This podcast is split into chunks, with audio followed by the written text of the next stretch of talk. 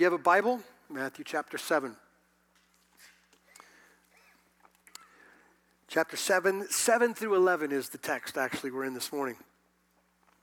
Last week, uh, Tyler Johnson was teaching that very familiar passage, Do Not Judge, and he, uh, I was sitting over there when he was teaching, and he said something that I made mental note of. He said, This passage that we're looking at, this Do Not Judge passage, is probably one of the most familiar and yet misunderstood passages in all the Bible. And, and I thought to myself at the time, it feels like every one of these weeks of Jesus' Sermon on the Mount feels like the most familiar, most misunderstood passage in all the Bible. And I think that's part of our experience with the crazy things and the most new things that Jesus has said. If someone strikes you on the right cheek, turn to him your other. Wow, wow, that has been taken. If, your if your right eye causes you sin, gouge it out. How many things have been they're very familiar but misunderstood about, about those things? Don't, don't store up treasures here on earth. Don't be anxious about your life. Lots of things that we're familiar with, but not necessarily understand the, their meaning. I think there's a couple reasons why that could be said uh, of these texts. And one is I think there's a, a, a lack of biblical literacy in people who say they believe. Um, in fact, they, um, some folks don't examine the scriptures for themselves, don't examine it in context. So, so they hear stuff. They just hear stuff from Jesus, famous words of Jesus. And so they add it to the bunch of stuff they know. And they're not certain where it goes or where it fits or how the context influences its meaning. So they just know stuff. And, and so that's why it's misunderstood. The other reason why I think uh, things are misunderstood is the church has done, and I mean by church, the big C church, has done a, over the last 20, 30, 40 years, done a poor job of teaching big picture. In other words, uh, it's very trendy now to turn this into a how to manual. You want a good marriage? Here you go. You want finances? Here you go. You want this? Here you go. Just a how to. And so we select from some of Jesus' teaching particular parts and we make it although true, we make statements about it without understanding the big picture. And so we lose the, the place of that story or that particular instruction in all of the narrative of what God is saying and doing. And so when you do that, you can miss some really important things. So I don't want to I don't want to contribute to that probably struggle. So I'm going to I'm going to do something in the next two minutes. Um, I'm going to teach you the entire Bible in two minutes so you know where this passage goes. All right? Um, this will be pretty easy. So we understand this book is a story. Cover to cover, it's a story of God. Every bit of it is, is what He's doing in the world. You can't get out of Genesis 1 and 2 without knowing He created man for God, by God, in God's image. That we were created ultimately to, to live under the rule and the reign of His kingship and lordship, to love and worship Him. That's where it all started. One chapter later, chapter 3 of Genesis, rebellion. God, you don't know what you're doing. And you're holding out the good stuff. So we're going our own way. And rebellion starts in chapter 3. From chapter 3 to chapter 11 of Genesis, all hell breaks loose in the world.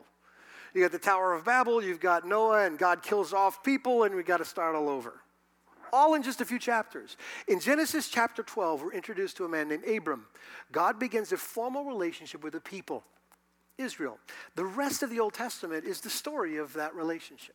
God loving a people, extending promises to a people, and law to a people, saying, Do this and I'll do that, do this and I'll do that. And how did it turn out? Not so good.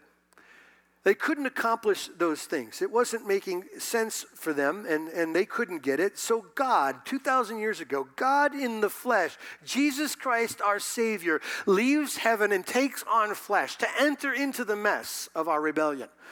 That's the story of, of Matthew. But Jesus comes to this, this place, to this mess, to this rebellion, and he calls men to himself to live under his rule and his reign as Lord of glory, just like Adam and Eve had in Genesis 2, but rebelled against. But he doesn't just call men, he comes to save men. Because men in their sin are so broken, their hearts are so twisted against God, they don't want God. And so Jesus does a radical thing called salvation a transformation and a renewal of the heart through the work of the Holy Spirit to take the heart of flesh that's at war with God and turn it into a heart that loves Jesus by faith. And he begins to establish his rule and his reign just like in the beginning.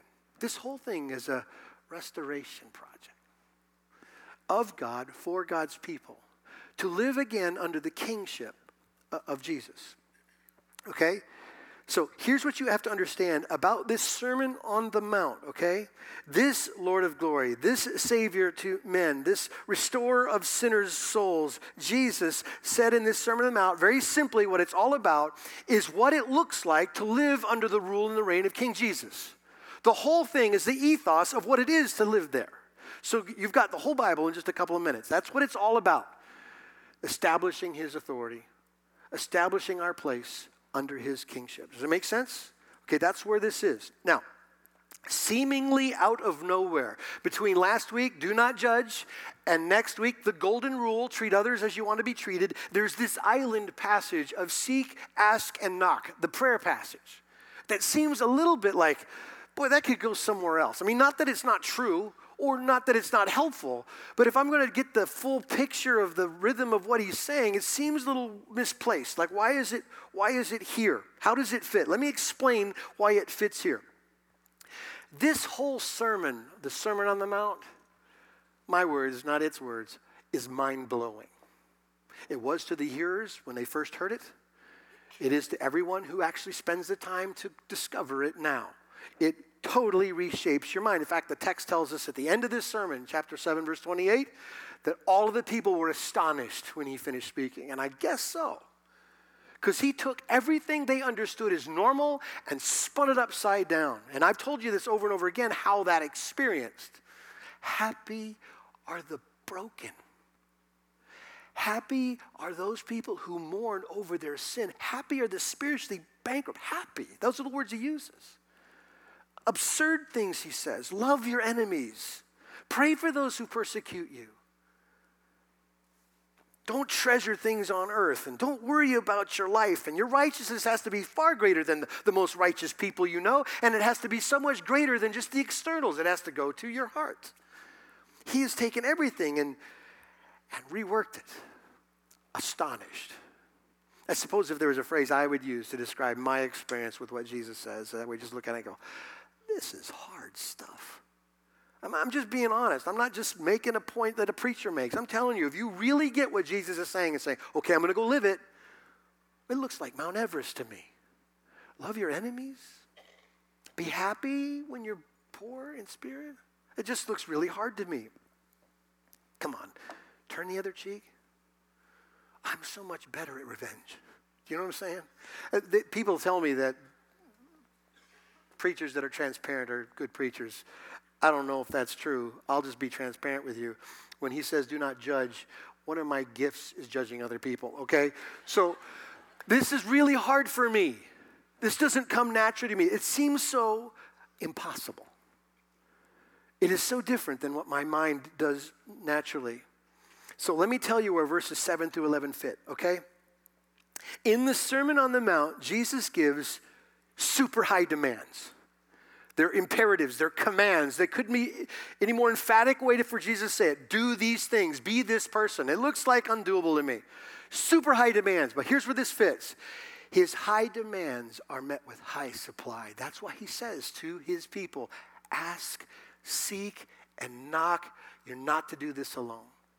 That's where this passage of prayer fits in. You understand? Huge demands, huge supply. Shake your head if you get what I just said. Okay, good. Let's deal with this. It's, it's almost like Jesus sees us or hears us or watches us respond to his instructions, and I know you think it's impossible. I know you think it's undoable. Ask me. Because all I do is the impossible. Seek me, and I'll, I'll show up in all these places that just look like you can't get it done. I'll, I'll do it for you. Now, let's do what we always do. Um, we read the text and we ask for God's help. And I know this everybody needs to be reminded of what God does through prayer. So let's read this and let's ask for his help. 7 through 11, very familiar passage. Jesus says, Ask, and it will be given to you. Seek, and you will find. Knock, and it will be opened to you. For everyone who asks receives, and the one who seeks finds, and to the one who knocks it will be opened. Or which one of you, if his son asks for, him, for bread, will give him a stone, or if he asks for a fish, will give him a serpent? If you then, who are evil, know how to give good gifts to your children, how much more will your Father who is in heaven give good things to those who ask him. Let's pray together. Lord, I, I ask for your help now. Um, prevent me from saying anything you haven't said. I pray for your spirit to uh, work in this text, to move in all of our hearts. Encourage us to trust in the faithful promises of Jesus on our behalf. I pray, God, that we would be changed by him, that we would trust in him, that we would be a people of prayer. We pray in, in Jesus' name. Amen.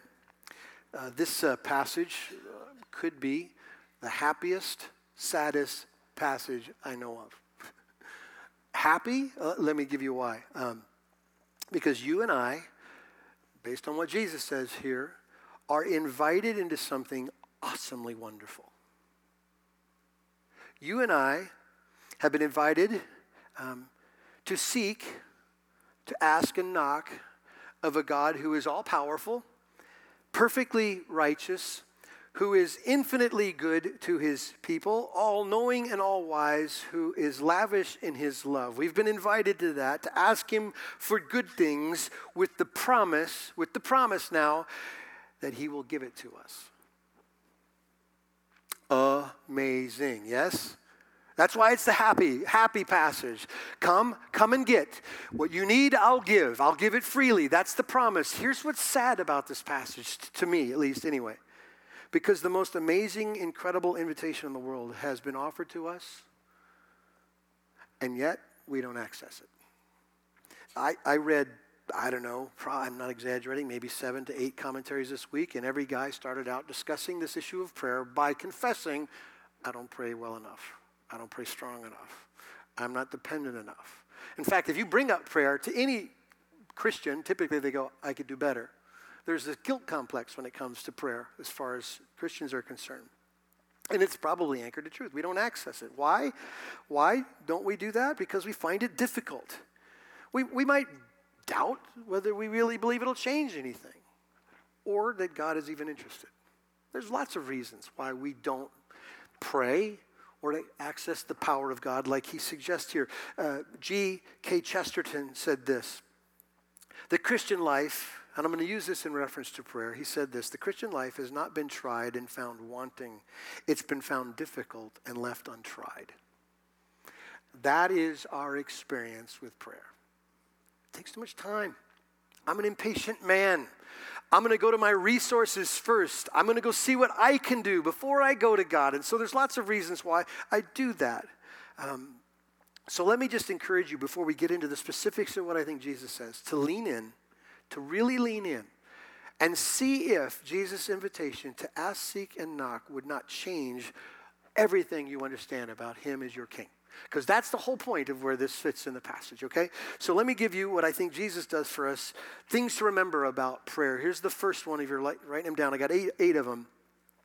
Number one, that Jesus commands us to persistent prayer. That's what he says in verse 7 Ask, and it will be given to you. Seek, and you will find. Knock, and it will be open to you. Three words ask, seek, and knock are, are verbs, they're present imperatives. In other words, ask, don't stop asking.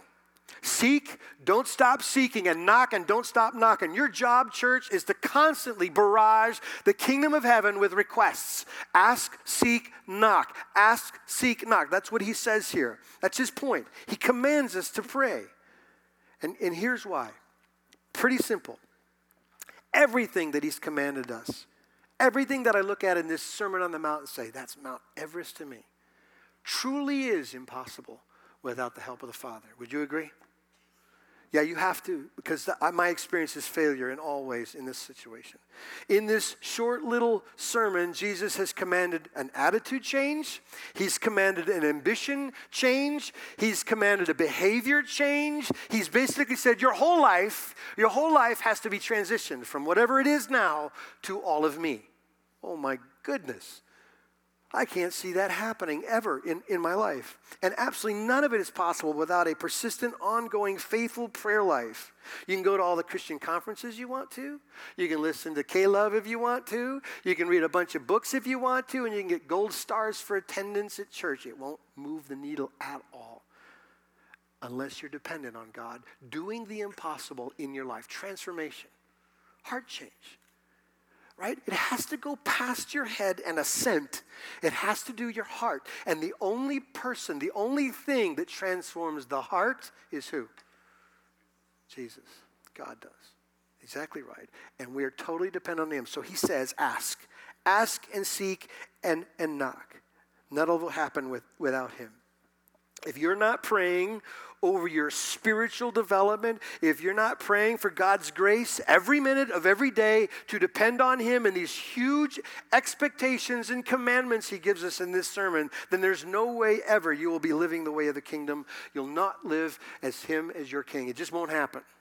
So Jesus simply says to us, I know it looks difficult. Ask, seek, knock. It's all available to you. Just come to me and I'll fulfill that. That's the first thing, okay? First thing is the persistent prayer that he commands. Second thing, God promises, he promises to answer our prayers. Verses 7 and 8, again, ask and it will be given. Seek and you will find. Knock and it will be opened. For everyone who asks, receive, and the one who seeks finds, and the one who knocks, it will be open to you. Three commandments ask, seek, knock, seven promises. It will be given, you will find, it'll be open. You will get good things. That's what he says. Clearly, the point that Jesus is making here is that our prayers are not a waste of time. God is not bothered by our requests. He's not bothered by our persistence. He's not bothered by our knocking. He's not bothered by our dependence. That's not what this is. He isn't playing games. He's not playing with you. Be encouraged. God answers prayer. Amen. I'll do it for you. Amen. He answers, he answers our prayer. Is there some form of enemy in your life? Pray. He's promised to answer that prayer. Is there some form of need in your life? Pray, because He's promised to answer that, that prayer. Are there, is it way easier for you to spot and harbor on other people's failures? Pray, and God will show you your sin, and He will answer your prayer. Now, there's a question I'm assuming that you're asking that I would ask if you're hearing this subject that God answers prayer.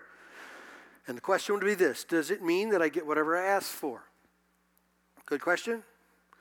Um, I'm not going to answer it right now, okay? So set it aside because I think he answers it in just a little bit. So we're going to come back to it and we will try to answer it. Let me give you the third thing to remember in prayer God is always available to our prayers. He's always available. This whole concept of pursuit, ask, seek, knock, it, it intensifies as it moves forward, right? Here's how John Piper describes it Ask, seek, and knock. If, if a child's father is present, he simply asks him for what he needs. If a child's father is somewhere in the house but not seen, he seeks his father for what he needs. If the child seeks and finds the father behind the closed door of his study, he knocks to get what he needs. The point seems to be that it doesn't matter whether you find God immediately close at hand, almost touchable with his nearness, or hard to see, or even with barriers between He and you, He will hear. And He will give good things to you because you look to Him and not another. That really helped me understand kind of that progressive pursuit. Listen, here, here's what I want you to know everyone in here would have this experience, would, would identify with this process. S- sometimes it feels like my prayers just go to the wind. Sometimes it feels like God isn't even anywhere near. Like I can't even spell him. Like uh, I remember when he was. Like I, I really do. I, mean, I can almost taste it. Like he was so close to me all the time, and now he's not. And every Christian I know who's lived long enough has had moments where he seems distant. Right? Well, I've told you this before, church. You need to know something. God is not playing hide and seek, and it's not his issue. It's ours. And when God gets so far away, you can't perceive his ability to hear your nearness or your desire for your nearness, it's because some other thing, some other thing has risen to the level to blind you to see his nearness. You have adopted other values, other treasures, other things of which Jesus deals with in this text as well. We cloud our perspective of his presence with other things. But here's a promise He's gone nowhere. Ask. Seek and knock. Do it. He'll answer. Let me give you the fourth thing to remember. Verse 8 Everyone who asks receives. That one should get you all excited. You should feel a flutter in your heart right there because that's the big one right there. Everyone who asks receives. Verse 8 Everyone. Not just some, but everyone. Okay, you remember when, I, when we started this sermon, I gave you a few, few reasons why people don't pray, whether they don't think God will answer or whether they're too busy or all those types of things. Let me add another one insecurity. Insecurity is another reason why we don't pray. And, and maybe it's just me, but let me be transparent if I, if I can so you can relate, hopefully. God knows who I am. He knows what I do and why I do what I do. He's the only one, by the way, who knows that. He sees everything, he misses nothing. He's the one who sifts me like that. God doesn't listen to guys like me. You ever feel that way? You ever feel like whatever you are, whatever you struggle with, whatever you do, whatever you don't do, whatever you is that you use is a reason why you don't go? Like he's clearly more interested in better people, stronger people, more godly people than me. I can't ask God of anything because of what I am. Ever feel that way? Of course you have, if you're honest. Jesus is, couldn't be more precise here in using the phrase everyone because I think he wants to deal with our spiritual insecurity. He's coming after that. He wants us to overcome that and to deal with the evil, heretical thought that somehow your failures and my failures are greater than his grace and his love over your failures. See, that's what happens to me. I keep good, copious notes on my failures and use it for excuses of why I won't believe or I won't obey. And yet, his narrative of grace that covers a multitude of sins gets seriously quiet. And this, this thing should confront that.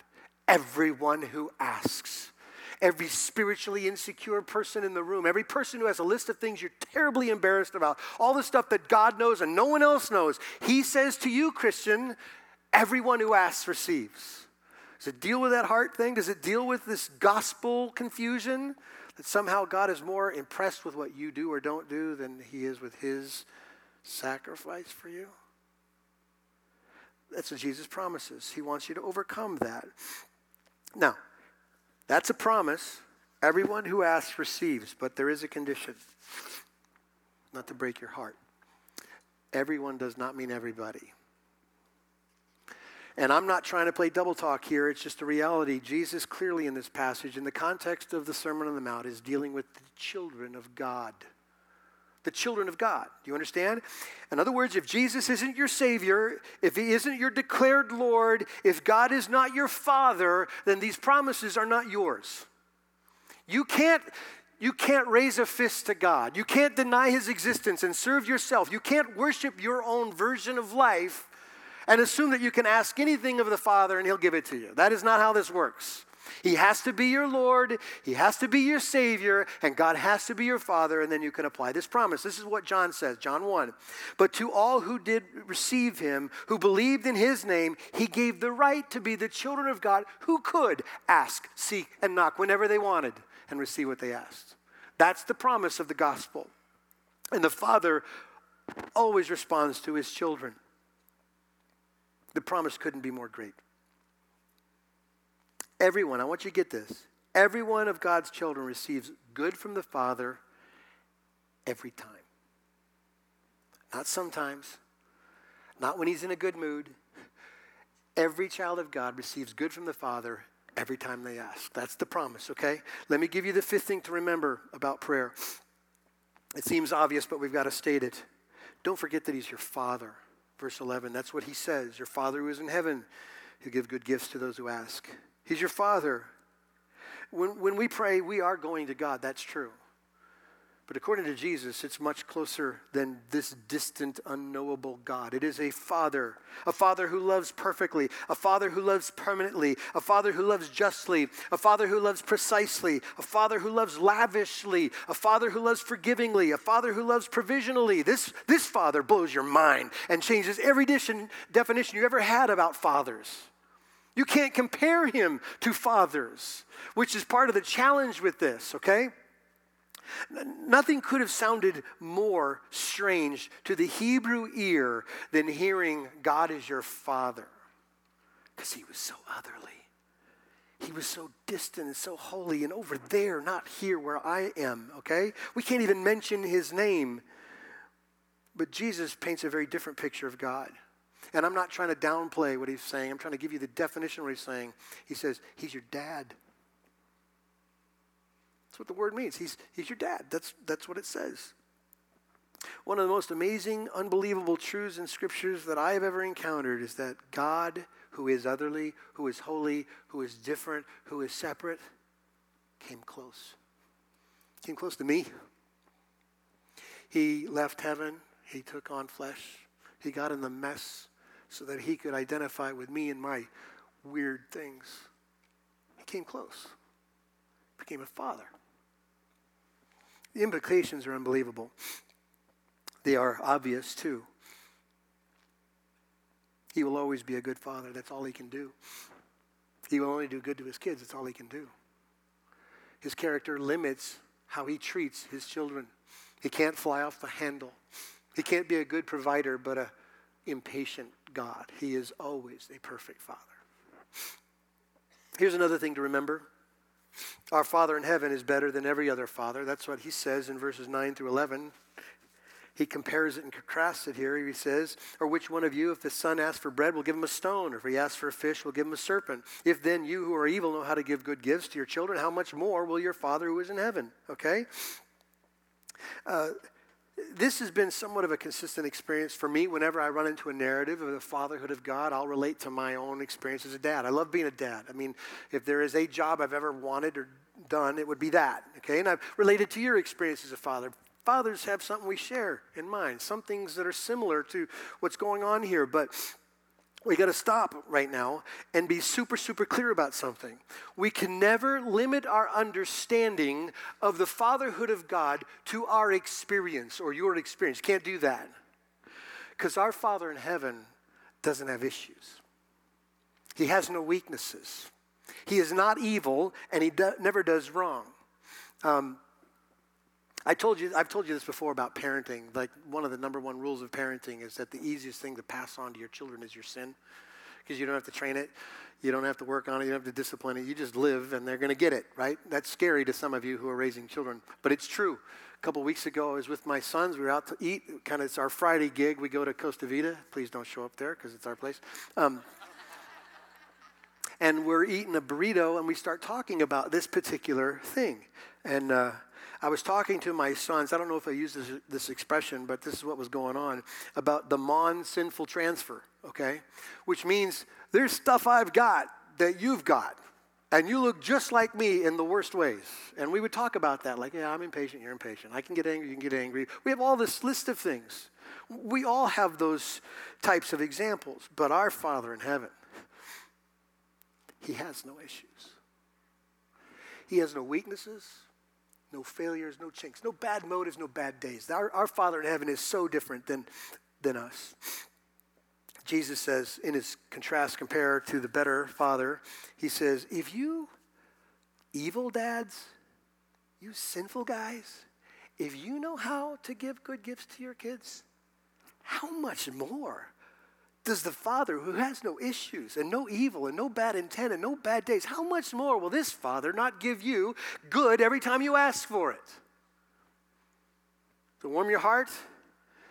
Yeah, it's one of those moments when you read the text, go, ah, what an idiot, what an idiot, what am I thinking? Because we, we do that. We, we put him more in our category many times. We talk about these, you know, shared words. Father, you know, it's kind of dads. It's kind of how they are. They're disciplinarian, they're angry, they're tough, they're whatever whatever your version of a dad is, or absent. This is not our father. This is not his problem. In fact, I read one of the commentaries this week that said most of our weak prayer life can be traced back to a low view of God as father.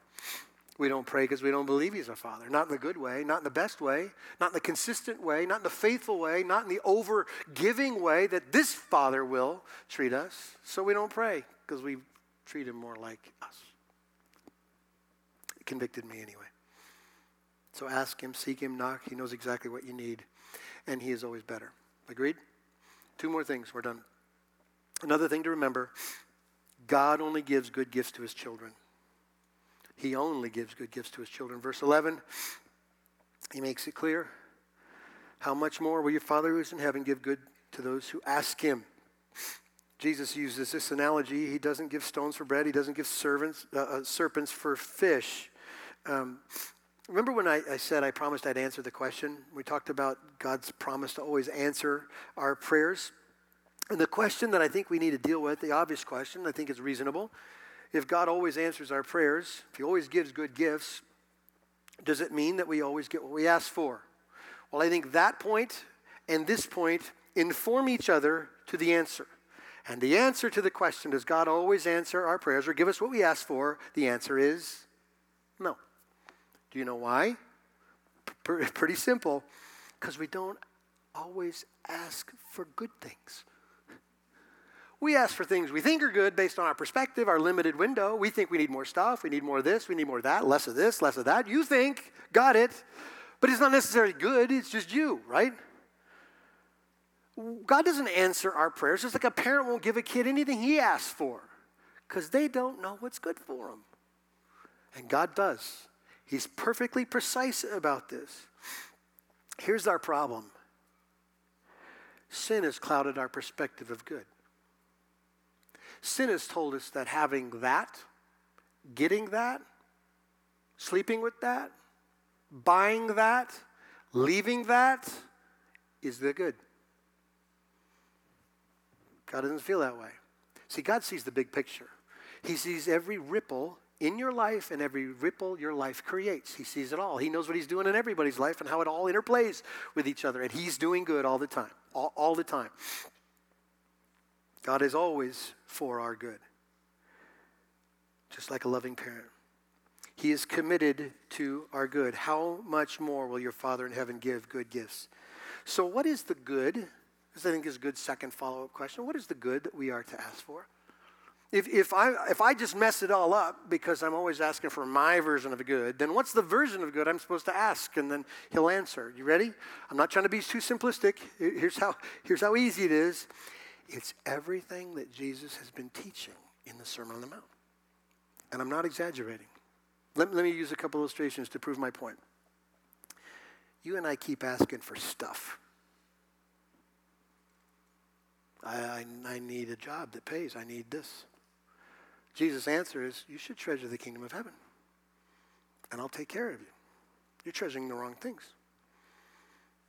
You keep worrying about your life. Jesus says, Seek first the kingdom of God, and I'll take care of you. You keep asking for success or promotion or whatever. You should pray to be poor in spirit, and you'll be happy.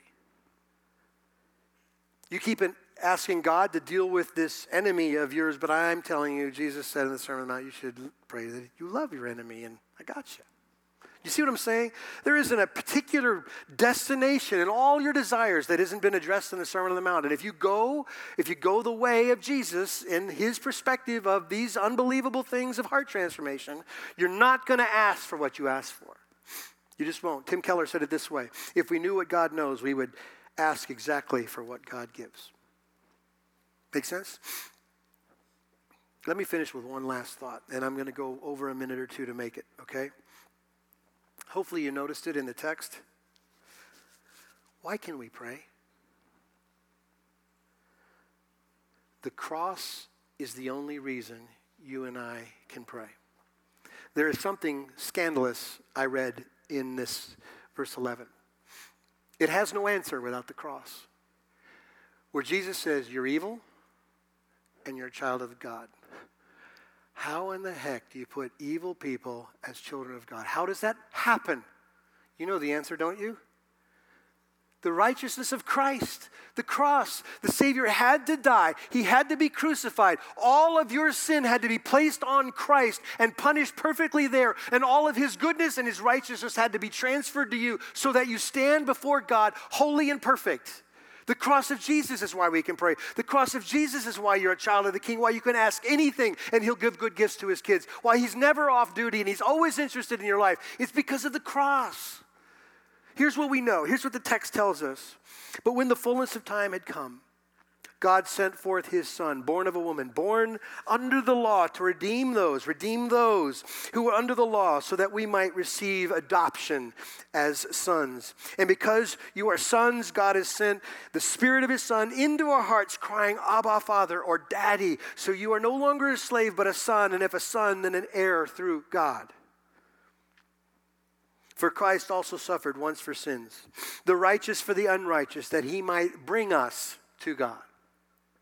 Paul said this in Ephesians 2. But now in Christ Jesus, you who were once far off have been brought near by the blood of Christ, for he himself is our peace who has made us both one and has broken down in his flesh the dividing wall of hostility by abolishing the law of the commandments expressed in ordinances, that he might create in himself one new man in place of the two, so making peace, and might reconcile us both to God in one body through the cross, thereby killing the hostility. For through him we both have access in one spirit to the Father. The cross of Jesus Christ is why you're a child of God, and it's why you can pray, trusting that your Father in heaven sees it all, cares about everything at a level you'll never dream, and will answer everything you ask for if you'd ask for things that He will do in your life.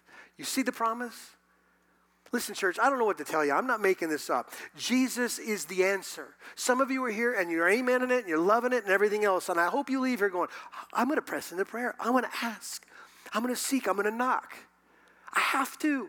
Because I got all these other things I'm trying to manage and cope on my own, and I'm doing it the wrong way, and I'm never getting the right responses, and I'm freaking out, and all this stuff. Ask. S- some of you, you heard stuff today you've never heard before. The concept of sin, and a God who takes sin very seriously, and a God who offers himself in relationship. A God who says, You can be my child and my heir, receiving my blessings and provision. But it comes one way. The only way to the Father, of which we will see next week, is this narrow gate that Jesus says leads to life. And it only comes through Jesus. You got to deal with Jesus. Because Jesus is is the satisfaction of God's wrath for your sin, and He is the righteousness of God for your life for your inability. Do you believe that, church? That's why we pray. That's why we ask. That's why we seek. That's why we knock. Let's do it now. God in heaven, I thank you for the reminder of these words from our Savior. That we are your children by faith in Christ. That based on that relationship, Lord, we can ask and seek and knock and get the help we need to live in light of Jesus as King under his rule and his reign, where true joy and happiness is found, poor in spirit. God, everything that he says is absolutely ridiculous and impossible without help. So we're asking for help. We're asking for your spirit to move in our hearts, to, to love, trust, and believe more every day. God, I pray we come back next week telling stories of the answers of the prayers that we made this week, believing that you're a good father who gives good gifts all the time to your kids pray this in Jesus' name. Amen.